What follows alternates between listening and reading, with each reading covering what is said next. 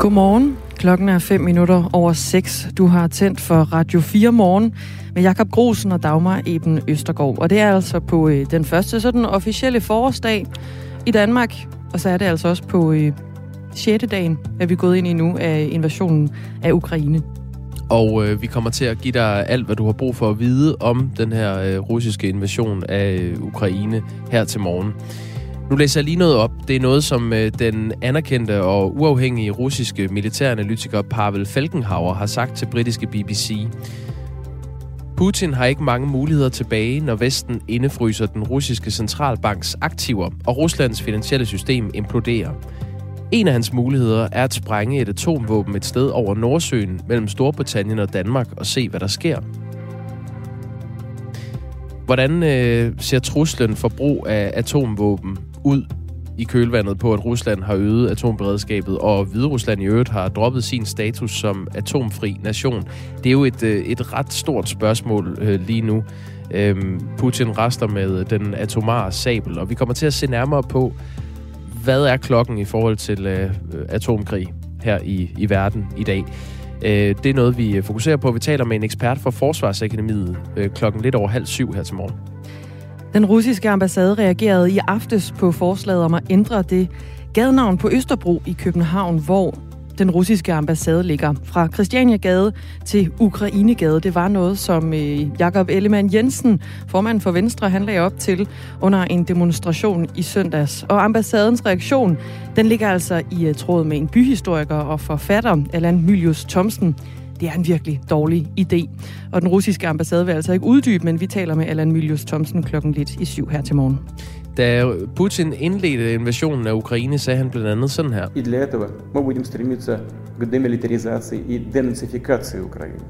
Vores mål er at afmilitarisere og afnazificere Ukraine.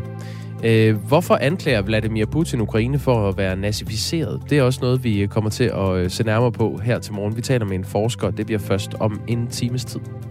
Og så kan vi lige tage runden på, hvad der rent faktisk er sket i Ukraine i nat. Vi tager lidt udpluk af et par af de begivenheder, som er blevet samlet op.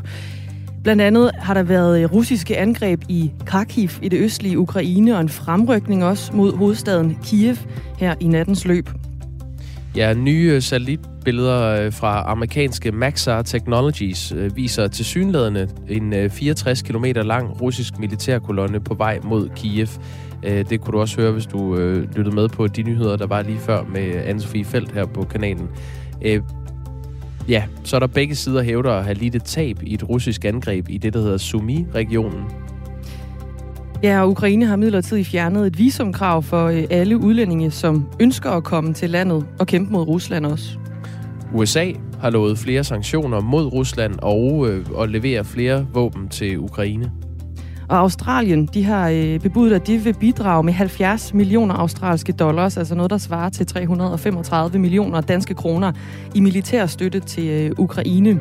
Og Algeriet, de har meldt, at landet de er klar til at levere mere gas til EU. Lige nu der er vi jo ganske afhængige af gas fra Rusland. Ja, som kommer fra Gazprom, og det er også noget, man i EU er ved at diskutere. Hvad gør vi egentlig med den russiske gas?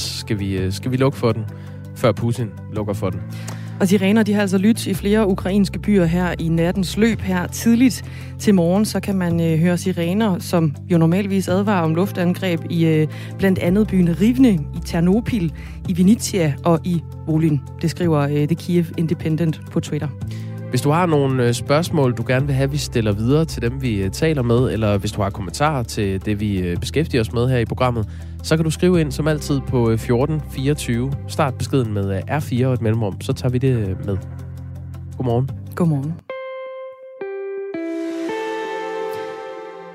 Krigen i Ukraine, den fylder meget i rigtig manges bevidsthed herhjemme i Danmark, og det kan mærkes hos flere af landets nødhjælpsorganisationer.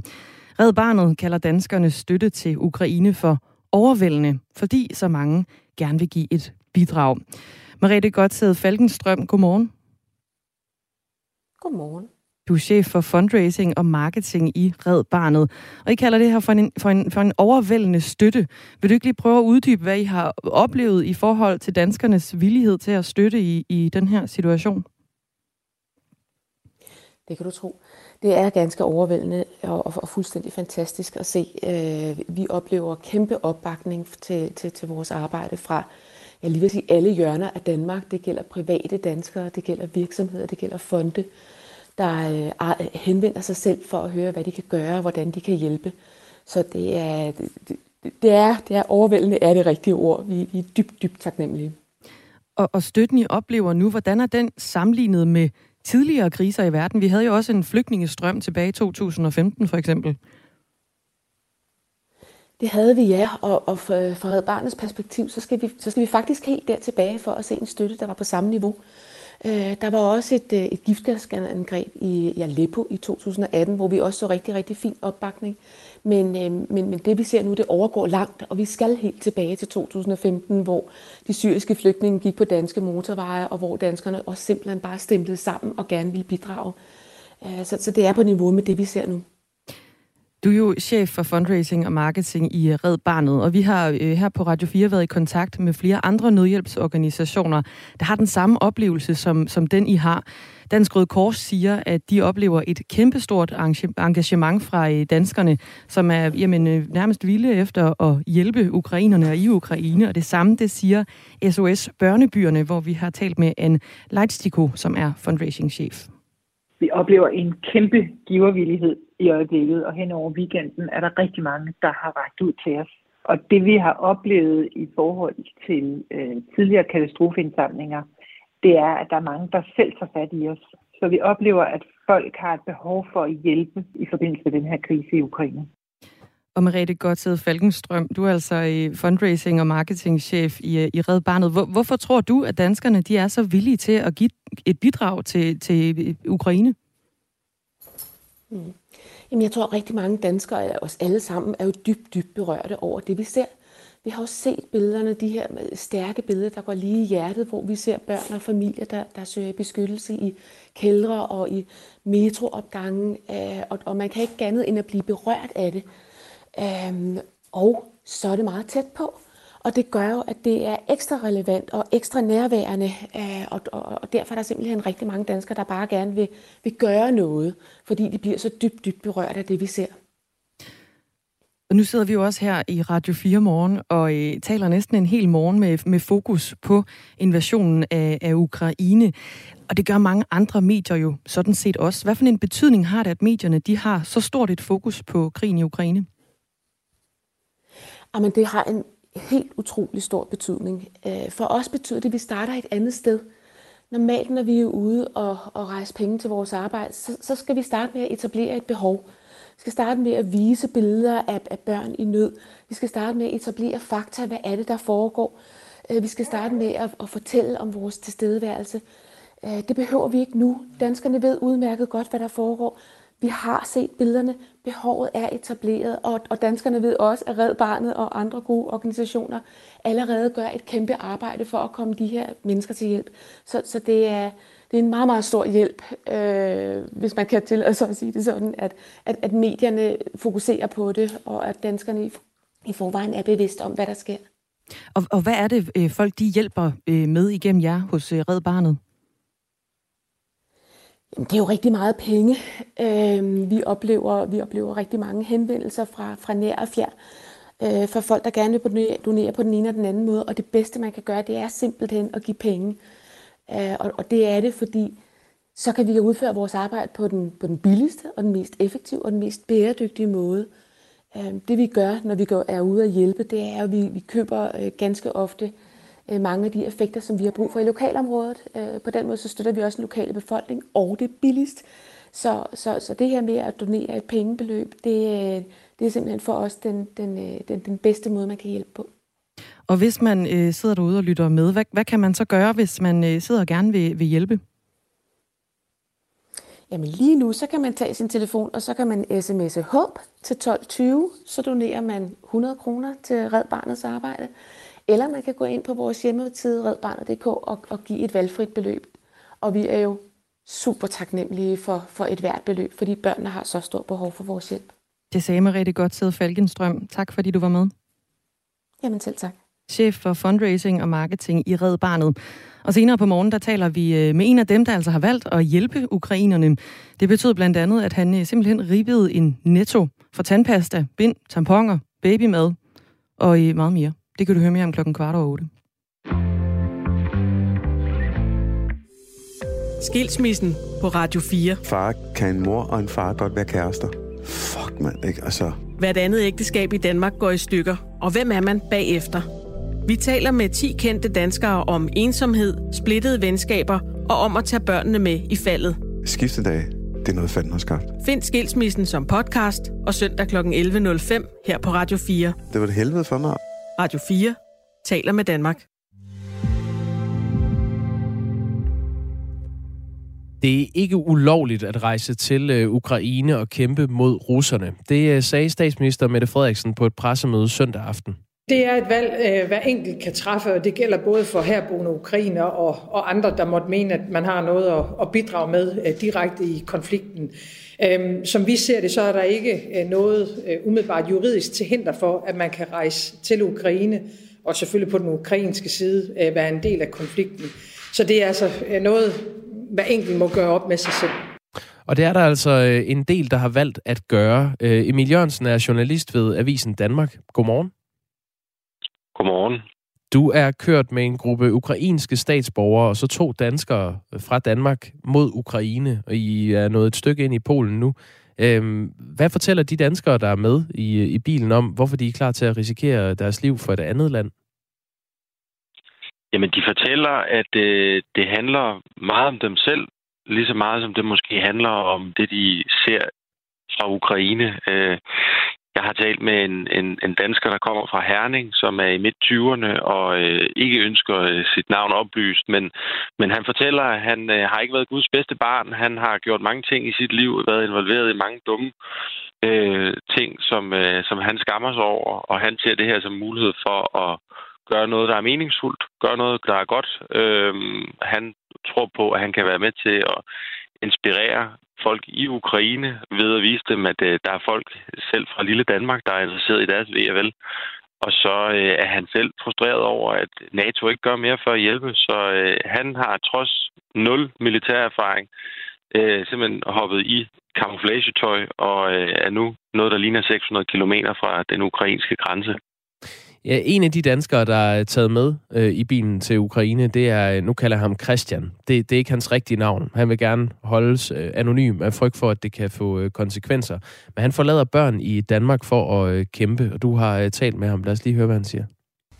Jamen altså, nu har jeg jo skrevet min sidste vilje og alt det her jo, altså. Så jeg tager derned med. Jeg har kysset en dansk jord farvel, altså. Hvis det sidste gang, jeg ser Danmark og dem derhjemme, så er det fordi, der er mening med det. Ikke fordi man skal lyde. Man kan lyde lidt radikaliseret, når man siger det, men. Emil Jørgensen, Christian her, han lyder sådan relativt afklaret med, at det kan blive hans sidste rejse, den her til Ukraine. Hvad er det for nogle overvejelser, han har gjort sig? Men sådan helt lavpraktisk, så har han, som han også siger i det her klip, skrevet sin sidste vilje. Han har også givet sit NemID til sin bedste kammerat derhjemme, så han kan tage den derfra, hvis han ikke kommer hjem igen. Og så har han snakket med sin kæreste og med sin børns mor om, hvordan han gerne vil have, at de får fortalt om, hvad det her handler om, hvis det skulle ske, han ikke kommer tilbage fra Ukraine. Så han har tænkt det igennem. Ved du noget om, hvordan hans familie har reageret på det? Ja, det fortalte han også. Der er ikke nogen af dem, der forstår det. Der er ikke nogen af dem, der har lyst til at forstå det heller. Og det gælder både hans familie og hans venner. Han fortalte mig også, at han havde ikke kunnet sige det til sin mor, men resten af familien er klar over det, og de forstår det ikke. Altså Christian, som sidder med dig i den her bil et stykke nede i Polen, fortæller så også, at han ikke føler, at han har bidraget med meget gennem sit liv i Danmark. Altså nu synes jeg selv, at jeg har levet et liv, hvor jeg har såret mange mennesker. Såret min familie og generelt ikke. Jeg tror ikke, jeg har været en person, der har løftet samfundet Det synes jeg ikke selv. Det tror jeg faktisk ikke, jeg har. Jeg kommer ikke til at løfte samfundet det her, men så kommer jeg i hvert fald til at løfte samfundet i et andet land, der har mere brug for det, end hvor jeg kommer fra. Hvis du lige har tændt for din radio, så lytter du til Radio 4 Morgen og Emil Jørgensen, som er journalist ved Avisen Danmark, der har talt med Christian, som, det er ikke hans rigtige navn, men han er dansker, og som lige nu sidder i en bil sammen med Emil Jørgensen og en anden dansker og en gruppe ukrainske statsborgere for at kæmpe mod russerne i Ukraine. Emil Jørgensen, hvad er det ellers for nogle mennesker, du er rejst afsted med?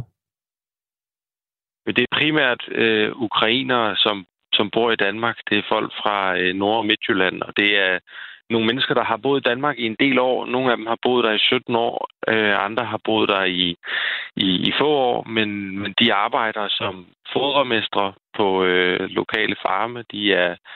De arbejder med at malke køer, nogle af dem. Der er nogle enkelte, der er i flexjob også, og der fælles for dem alle er, at de ikke rigtig har særlig meget erfaring med at være i krig. Der er en af dem, der har været 3 år i den ukrainske hær, men bortset fra det, så har samtlige af dem stort set aldrig nogensinde haft et rigtigt våben mellem hænderne. Men fælles for dem er også, at de alle sammen har familie i Ukraine. De har forældre. Nogle af dem har søskende eller børn, som de har siddet og været på videokald med i løbet af de sidste 5 dage, og har set, hvordan at de gemmer sig i kældre eller i bunker, mens at der regner bomber ned. Og det har bare gjort, at der er flere af dem her, der har valgt at forlade deres liv i Danmark, forlade den familie, de også har i Danmark, og køre afsted. Og for ukrainerne, der tager afsted, er det jo en endnu mere skelsættende beslutning, end det er for Christian og den anden dansker, fordi er du ukrainer mellem 18 og 60 år, så kommer du altså ikke ud igen, før den her krig den er slut, som det ser ud lige nu, når du har krydset grænsen. Tidligere her til morgen er det blevet rapporteret fra Ukraine, at der er sirener i flere byer, som normalvis altså advarer om luftangreb, og det er jo også en kendt sag, at russerne bomber flere steder. Tror de her mennesker på, at de kan vinde den her krig mod Rusland? Ja, det gør de. Det er de helt overbevist om. De har en urokkelig tro på ukrainernes kampgejst i det her. Og hele den her tur herned, som jo efterhånden har varet en del timer, der har jeg siddet her og lyttet til skiftende barnegråd, kvindeskrig og skudsalver fra deres telefoner, fordi de sidder konstant og kigger på WhatsApp og Telegram og hvad de ellers hedder i nogle af de her forskellige sociale medier og følger med. Og de ser nogle ukrainere, som slås. De ser nogle russere, som får bank. Og de tror på, at lige præcis det er sådan nogen som dem, de tager turen herned og gør, at russerne jo ikke ved, hvor mange ukrainere de egentlig kommer op imod. Altså noget, der højner kampgejsten hos den ukrainske hær. Så de tror på, at de gør en forskel, og de tror også på, at de kan vinde den her krig. Men dermed ikke sagt, at de ikke er rædselslagne alle sammen. De er godt klar over, hvor dødsens alvorligt det her er. Lige kort til sidst her, Emil Jørgensen. Du kommer til at blive sat af i Polen. Du skal ikke med ind i Ukraine. Men hvad gør dine rejsekammerater så? Planen er, at vi alle sammen stopper i grænseområdet i Polen, og så finder de hver især måder at komme ind over grænsen på. De skal til vidt forskellige steder i Ukraine også. De skal hver især søge hen mod deres familier. Og så er planen, at de tager ind på en militærbase, viser deres pas og beder om at få et våben udleveret, og så melder de sig. Tak fordi du var med, Emil Jørgensen. Det var så lidt. Altså journalist ved Avisen Danmark, som er på den her rejse sammen med en gruppe ukrainske statsborgere og 2 danskere fra Danmark, som vælger at tage til Ukraine for at kæmpe mod russerne. Klokken er 6:25. Du lytter til Radio 4 Morgen. Til midnat sagde vi farvel til februar måned, og det er jo en måned, der skriver sig ind i historien. Både som den måned, hvor Rusland gik ind i Ukraine, men også som den næstvådeste februar nogensinde. Vi har altså også andet på tapetet her til morgen, end lige netop konflikten og invasionen af Ukraine. Over 121 milliliter er faldet på landsplan, og det har betydet, at mange danske byer de har oplevet oversvømmelser i februar. Og det er blandt andet i Nyborg, Haderslev, Holstebro og Roskilde. Martin Olesen er klimaforsker hos Danmarks Meteorologiske Institut. Godmorgen. Godmorgen. Hvorfor kommer der så meget regn? Det regner jo hele året, kan man sige, i Danmark. Man kan sige, der er jo stor forskel på, hvor meget det regner den ene måned i forhold til den anden måned.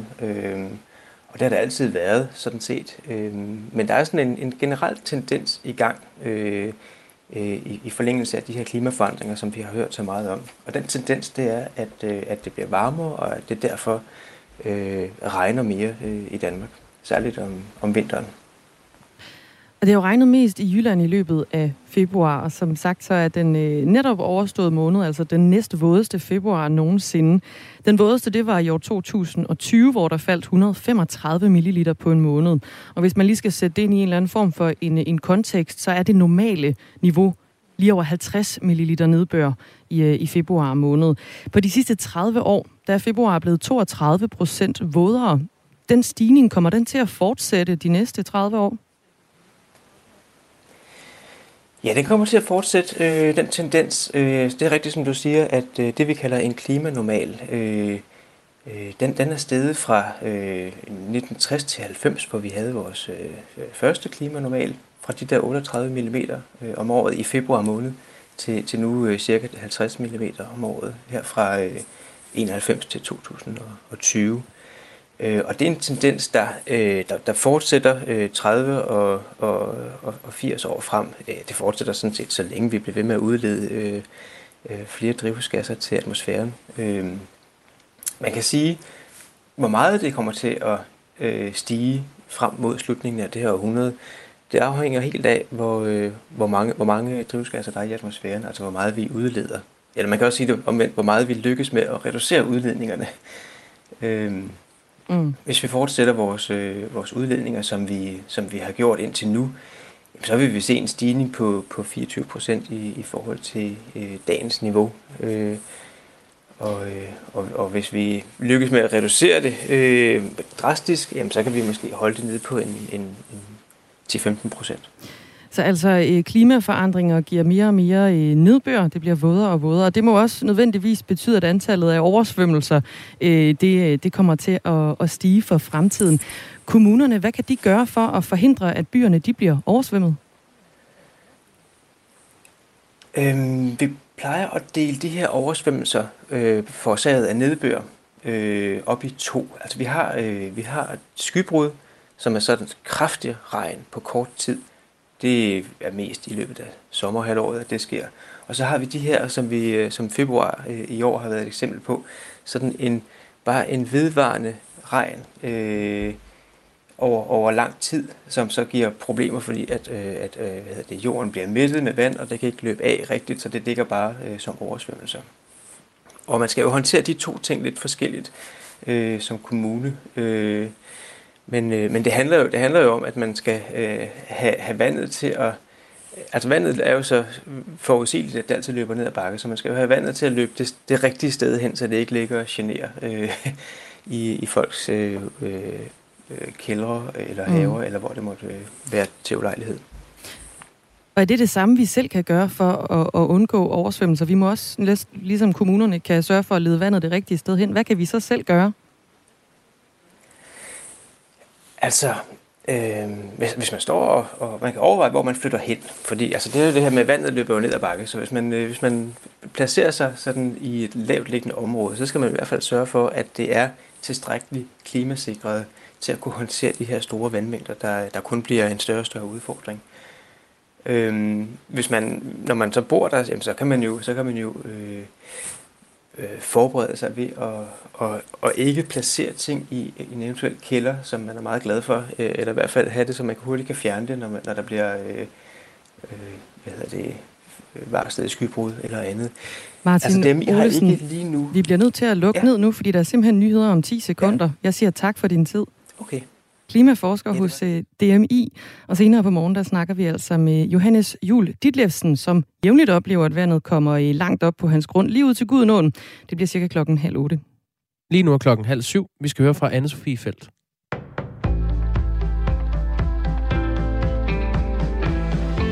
Ukraines præsident Volodymyr Zelensky opfordrer Vesten til at overveje et flyveforbud for russiske flyvninger over Ukraine.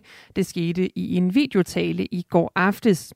Forbuddet skal gælde for russiske missiler, fly og helikoptere som svar på russisk beskydning, lyder det.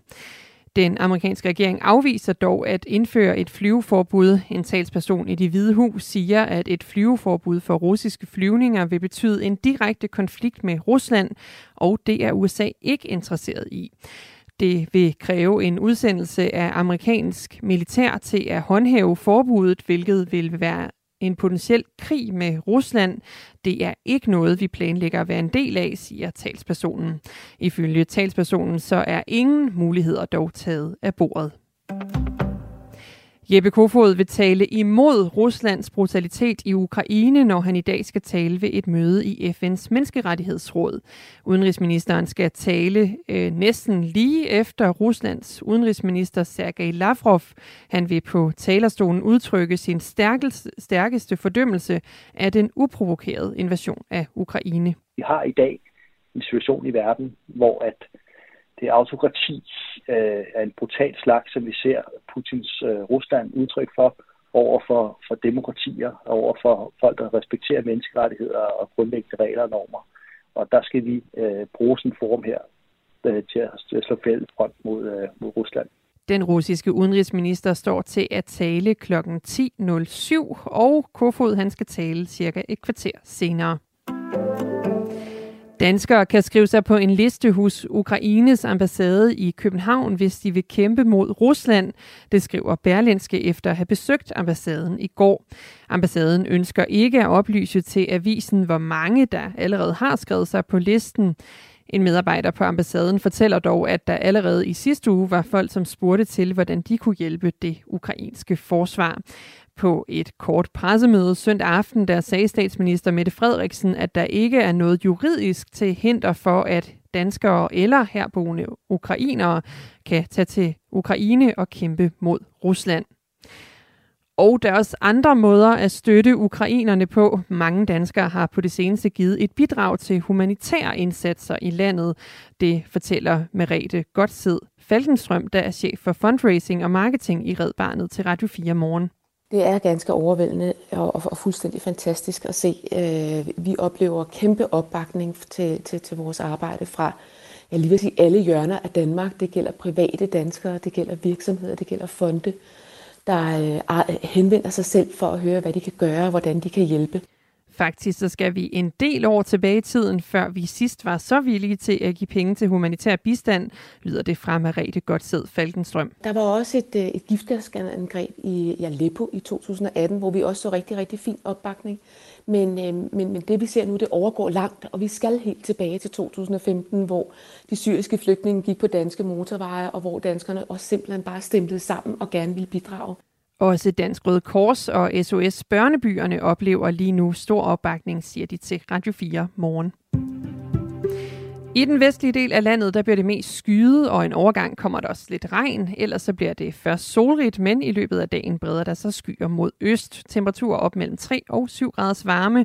Varmest bliver det i Nordvestjylland. Det var nyhederne her på Radio 4, og nu er det mere Radio 4 Morgen.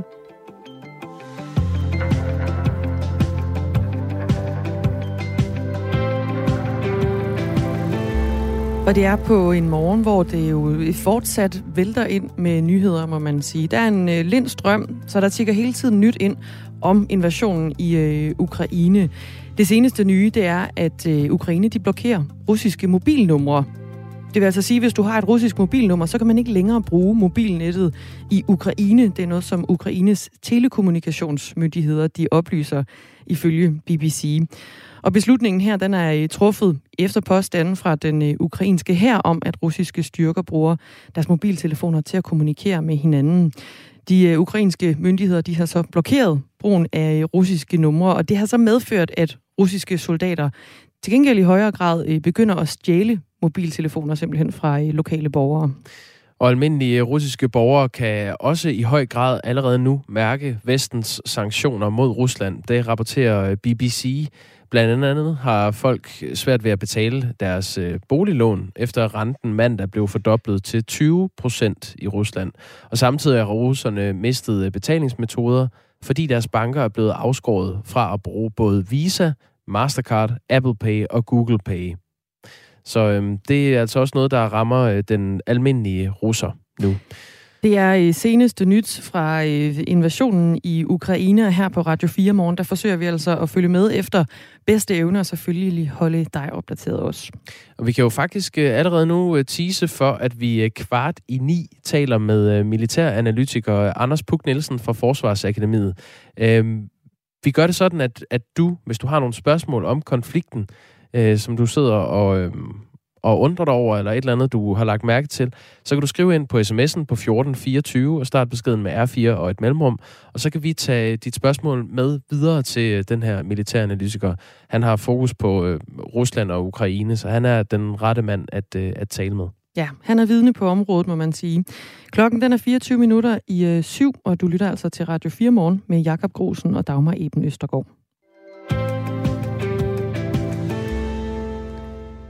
I går kom det frem, at Rusland ved en angiveligt demokratisk valghandling havde besluttet, at de dropper status som atomfrit land.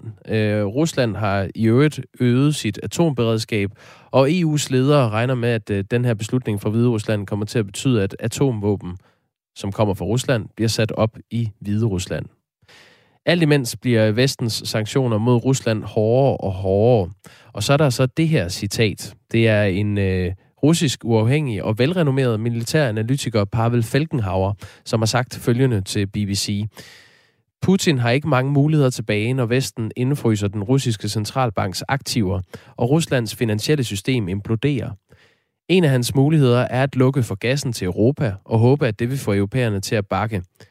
En anden af hans muligheder er at sprænge et atomvåben et sted over Nordsøen mellem Storbritannien og Danmark og se, hvad der sker.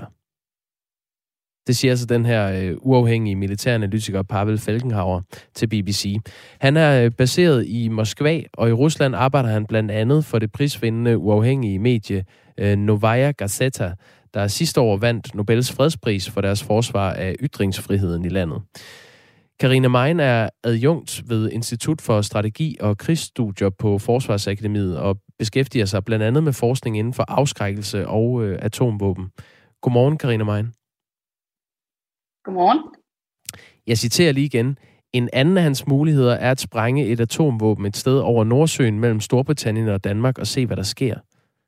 Hvad tænker du umiddelbart om den analyse? Jeg tænker umiddelbart, at det er selvfølgelig meget sådan en højdramatisk analyse, og hvis man kigger lidt nærmere ind i den, så er den også lidt uligevægtigt stillet op. Altså man kan ikke helt sammenligne det at lukke for gassen med det at sprænge et atomvåben over Nordsøen. Så der er sådan en vis uligevægtighed i det, han siger, at Putin har af optioner lige nu. Så umiddelbart vil jeg sige, at den her vurdering, altså den er sikkert... Han har sikkert sagt det lidt hurtigt, og det er kommet ud af ham sådan lidt instinktivt. Umiddelbart springer den en hel masse trin og mellemregninger over, som er ret væsentlige at have med i betragtning, så man ikke går alt for meget i panik. Og hvad er det for nogle mellemregninger, som er vigtige at have med? Jamen altså, en af grundene til, at han kunne sige det her, det handler om, at... man mener, at Rusland i de senere år har sænket deres tærskel for, hvornår de vil anvende atomvåben i en konflikt. Men det er altså ikke det samme som at sige, at det er der, vi er lige nu. Og det er sandsynligvis ikke det, han sidder og har dybe tanker om lige nu. Altså man kan sige, det som de seneste tiltag fra Putins side kan ses som, det er stadigvæk en trussel, som skal få vestlige statsledere til at besinde sig og holde sig lidt tilbage. Men vi er ikke helt derude, hvor vi tænker, at det er umiddelbart forestående, at Putin vil begynde at bruge atomvåben. Det er simpelthen alt for tidligt i denne her konflikt, og altså han har masser af flere muligheder, inden at han vil begynde at tage den slags ting mere seriøst ind i sine overvejelser. så er det mere noget, vi skal se som sådan et retorisk greb, end det reelt er en trussel? Altså man kan sige, at ja, det er et retorisk greb. Det er noget, han bruger politisk og psykologisk i forhold til Vesten. Men det er samtidig noget, hvor han udnytter, at det er noget, man også i de senere år er blevet mere opmærksom på, at Rusland har ændret forhold til, altså hvornår man kan anvende atomvåben. Så det er ligesom for at minde om, at nogle af de antagelser og krigsscenarier, som Vesten har gjort sig de senere år, det kunne komme i spil på et tidspunkt. Men det er ret vigtigt at have det her på et tidspunkt med inde i sine overvejelser, fordi efter min vurdering er det lidt godt og vel tidligt at sige, at han måske kan finde på at smide et atomvåben.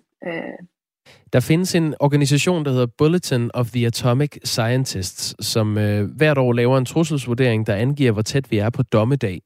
Og her tager eksperter og forskere inden for blandt andet international sikkerhed og fysik primært udgangspunkt i atomtruslen og klimaforandringer. Og det bliver så populært kaldet for dommedagsuret. Og da de senest reviderede det her ur for en måneds tid siden, der var vi 100 sekunder fra dommedag. Det er altså det tætteste på klokken 12, og dermed dommedag, vi nogensinde har været. Til sammenligning var vi 5 minutter fra dommedag for 10 år siden, og 12 minutter væk fra dommedag for 50 år siden. Det er jo sådan en arbitrær størrelse, men det er bare for at vise, hvordan trusselsniveauet ser ud. I søndags udkom folkene bag den her trusselsvurdering med en udtalelse, hvor de gjorde det klart, at ekspertgruppen vil mødes i den her uge for at evaluere på baggrund af det, der sker mellem Rusland og Ukraine lige nu. Karina Mejen, når man sidder sådan som lægmand, kan det jo være enormt svært at overskue både risiko og konsekvenser ved den her atomtrussel.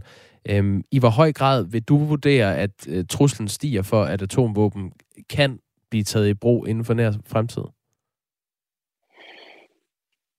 Altså det er meget svært at sige præcist, men det er klart, at det er ikke ufarligt, når en atombevæbnet stat er i konflikt med et land, hvor en anden atombevæbnet stat står i ryggen på dem, der bliver angrebet.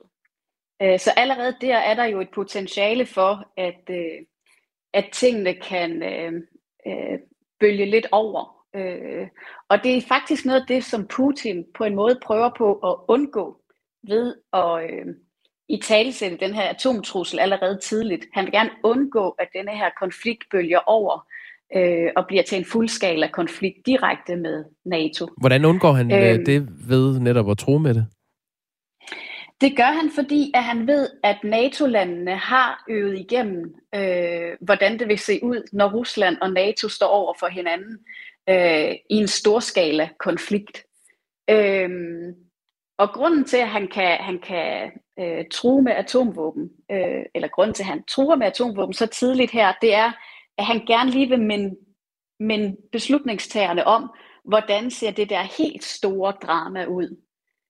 Sådan så, at vi i Vesten ikke engagerer os mere end højst nødvendigt i Ukraine.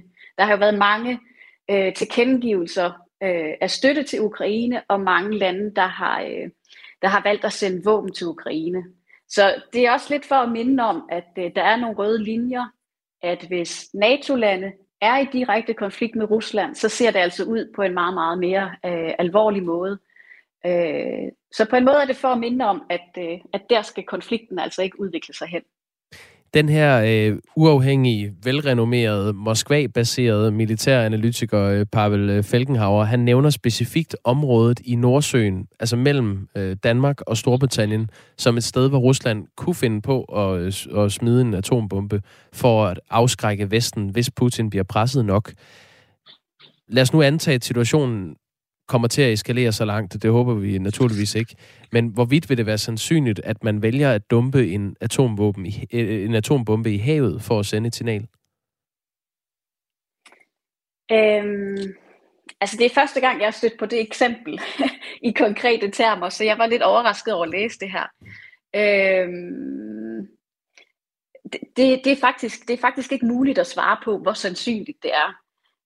Altså når det kommer til atomvåben, så har man af gode grunde ikke indsigt i, hvad planerne konkret er, medmindre man sidder i en efterretningstjeneste et sted og har hacket sig ind i de oplysninger. Mm. Så det vil du ikke kunne finde nogen forskere, der kan give dig nogen sandsynlighedsberegning for. Men hvis man skal sige noget mere generelt om, hvornår kan atomvåben komme i spil, det vil de først i det øjeblik, hvor Rusland er så presset i en konflikt med hele Vesten, og de er trængt op i en krog, hvor de ligesom ser det for sig, at de ingen andre muligheder har. Så det, man skal holde sig for øje, det er, at man ikke skal bringe Rusland i en situation, hvor de ingen andre muligheder har, end at bruge atomvåben. Man skal gerne kunne give dem en bedre vej ud, inden det når helt dertil. Hvad vil konsekvensen være for Rusland? Altså hvis Rusland vælger at smide en atombombe i Vesten, så vil der jo være et modsvar, som sandsynligvis også vil være atomart mod Rusland. Kan du se det scenarie for dig? Ja, altså det er jo det, der er dilemmaet, når man siger, altså når man har den her øget bevidsthed om, at Rusland har sænket sin tærskel for, hvornår de vil bruge atomvåben, så skal man stadigvæk holde sig det for øje, at det er altså ikke uden risiko at anvende atomvåben på et tidligere stadie og i en mindre skala, end hvad man tidligere har tænkt det. Det indebærer stadigvæk en enorm risiko for Rusland, at de ligesom ville komme meget, meget, meget uheldigt ud af den situation. Så det er bestemt ikke noget, man ville gøre, medmindre man var super, super presset og ikke så andre muligheder. Det sagde altså Karina Mejen, som er adjunkt ved Institut for Strategi og Krigsstudier på Forsvarsakademiet, blandt andet med fokus på forskning inden for afskrækkelse og atomvåben. Tak fordi du var med i Radio 4 morgen. Selv tak. Klokken er 6:13. Vi kan stilfærdigt minde om, at man gerne må sende sms'er på 1424 ind til os. Ja, tak. Start beskeden med R4 et mellemrum. Jens Bernburg skriver, ja, men hvordan reagerer Putin, når han er trængt helt op i et hjørne med smadret økonomi, fiasko i Ukraine og sin egen befolkning på nakken? Det lød som om, det var det, vi lige netop skulle undgå. Nemlig. Lad os prøve at undgå det. Ja. I skriver bare ind, så tager vi imod. Og der er lige nu jo lukket for russiske fly, men hvad egentlig med de russiske skibe? Det er et spørgsmål, de stiller sig selv i Kolding, efter et russisk fragtskib i går lagde an i Kolding Havn. Og det er jo midt under Ruslands invasion af Ukraine, som jo har affødt sanktioner og boykot og så videre fra stort set hele den vestlige verden. Men der er ikke lige noget som helst omkring det her med russiske skibe. Hvordan forholder man sig, når der kommer et russisk skib og vil ligge an i ens havn? Var det meningen, at det her russiske skib skulle holde ind i Kolding? Det var meningen, at det her russiske skib skulle ligge ind i Kolding, og det har sådan set også været der før. Men lige nu er der ikke, de kan ikke gøre noget, fordi der er ikke nogen regler for, hvordan man skal forholde sig over for de russiske skibe. Så det får altså lov til at ligge til i Kolding på helt normal vis, fortæller havnedirektøren i Kolding Havn. Han hedder Anders Vangsbjerg Sørensen. Men de vil egentlig gerne vide, hvad de skulle stille op, når der kommer et russisk skib. Skal man gøre det samme som med russiske fly, altså bør man egentlig helt afstå fra at modtage de her russiske skibe. Mm. Og de har sendt rykkere og stillet spørgsmål til Transportministeriet efter nogle klare retningslinjer på det her område fra havnens side, i forhold til, hvordan havnen skal håndtere russiske skibe her under krigen i Ukraine. Og havnedirektøren, han siger til Jyske Vestkysten, som har den her historie, lige nu kan vi ikke gøre så meget andet end at tage imod skibet og dets besætningsmedlemmer. Vi mangler fortsat retningslinjer fra ministeriet. Og lige nu har vi ikke tænkt os at gå enegang med en særskilt boykot her i Kolding. Så skibet anløber som normalt, fortæller han også til Jyske Vestkysten. Og det er altså det er et skib, de kender. Og det er også egentlig en besætning, de kender, så det er jo sådan lidt en prekær situation. Men lige pt. Der efterspørger de altså retningslinjer fra Transportministeriet. Og vi har lagt en snor ud efter Anders Vangsbjerg Sørensen, som er havnedirektør, for at lige høre lidt nærmere om den her historie med et russisk... Det er så et fragtskib, ikke et krigsskib, skal vi lige lægge vægt på her også. Nej, det er en vigtig detalje. Men vi har altså lagt tråd ud efter havnedirektøren i forhold til... Hvad har de bedt om fra Transportministeriets side? Ja, hvad mangler de? Ja, lige præcis. 10 minutter i 7 er klokken. Du lytter altså til Radio 4 Morgen, som i dag beværtes af Dagmar Eben Østergaard og Jakob Grosen.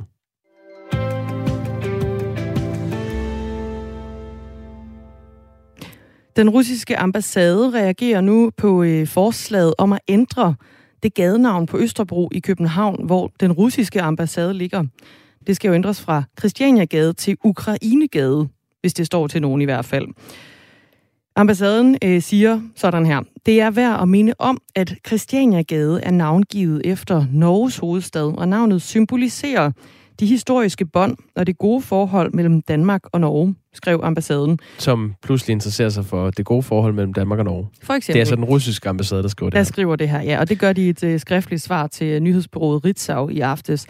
Forslaget om den her gadenavneændring, den opstod jo, da Venstres formand Jakob Ellemann Jensen under søndagens demonstration mod den her invasion foregik foran ambassaden. Vi kan lige høre et klip med det her. I dag der står vi i Christianiagade i København foran den russiske ambassade, hvor Putins ambassadør sidder bag nedrullede gardiner og lytter med.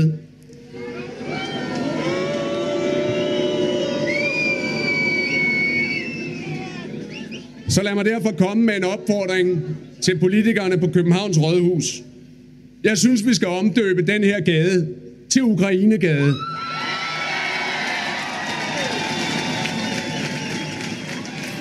Ja, det sagde altså Venstres formand Jakob Ellemann Jensen under en demonstration foran den russiske ambassade i søndags.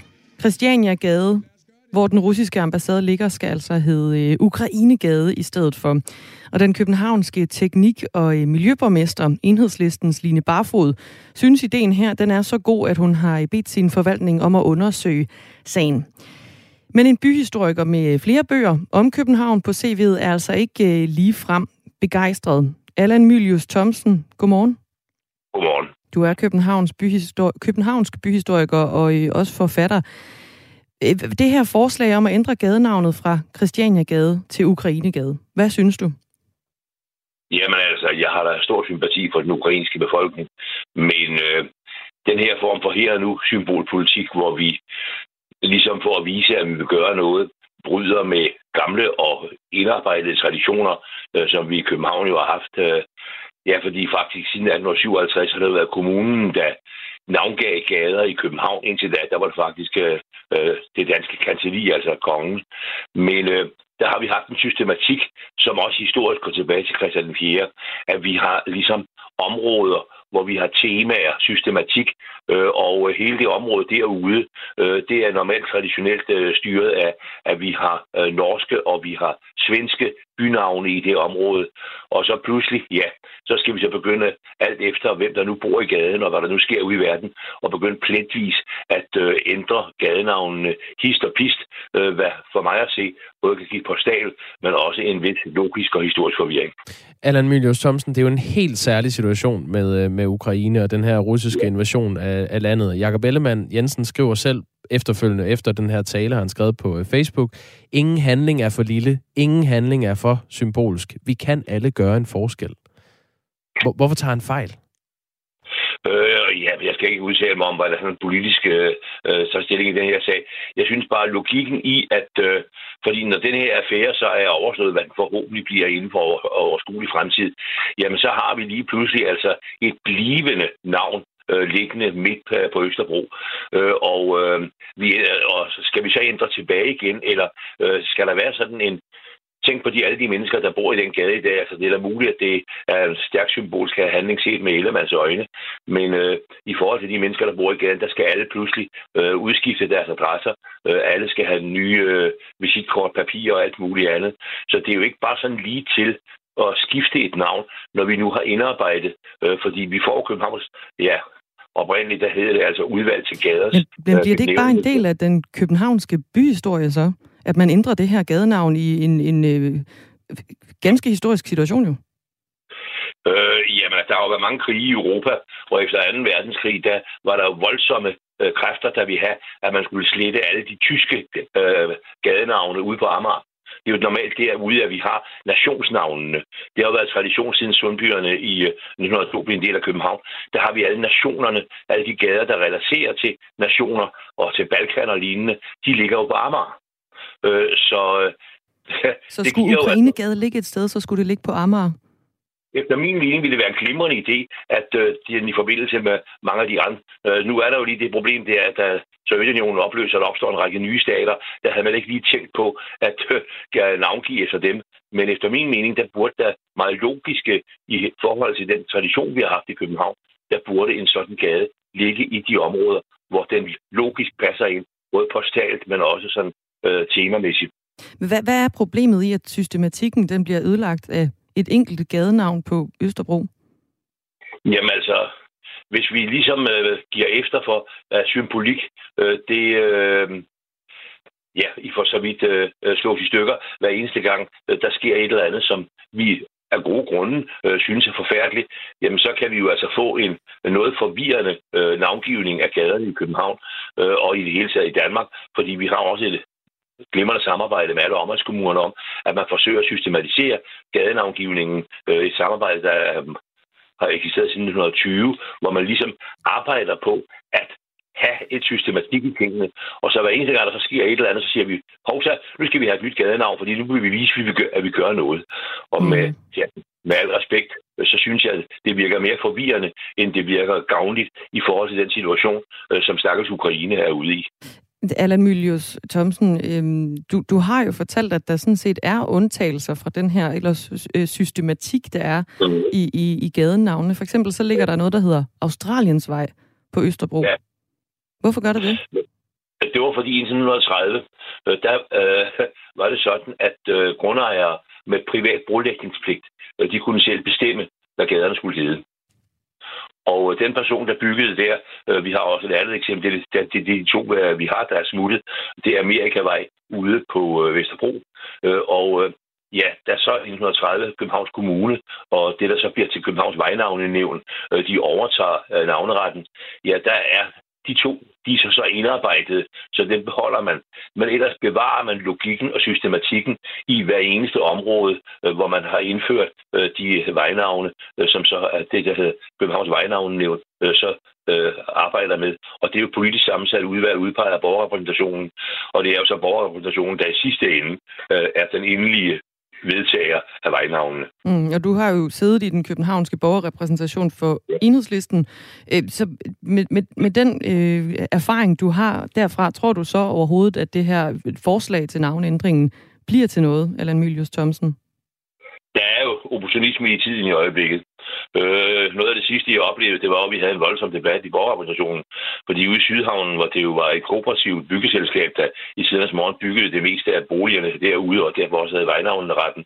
Og det var navngav man så gaderne efter socialdemokratiske KF'er.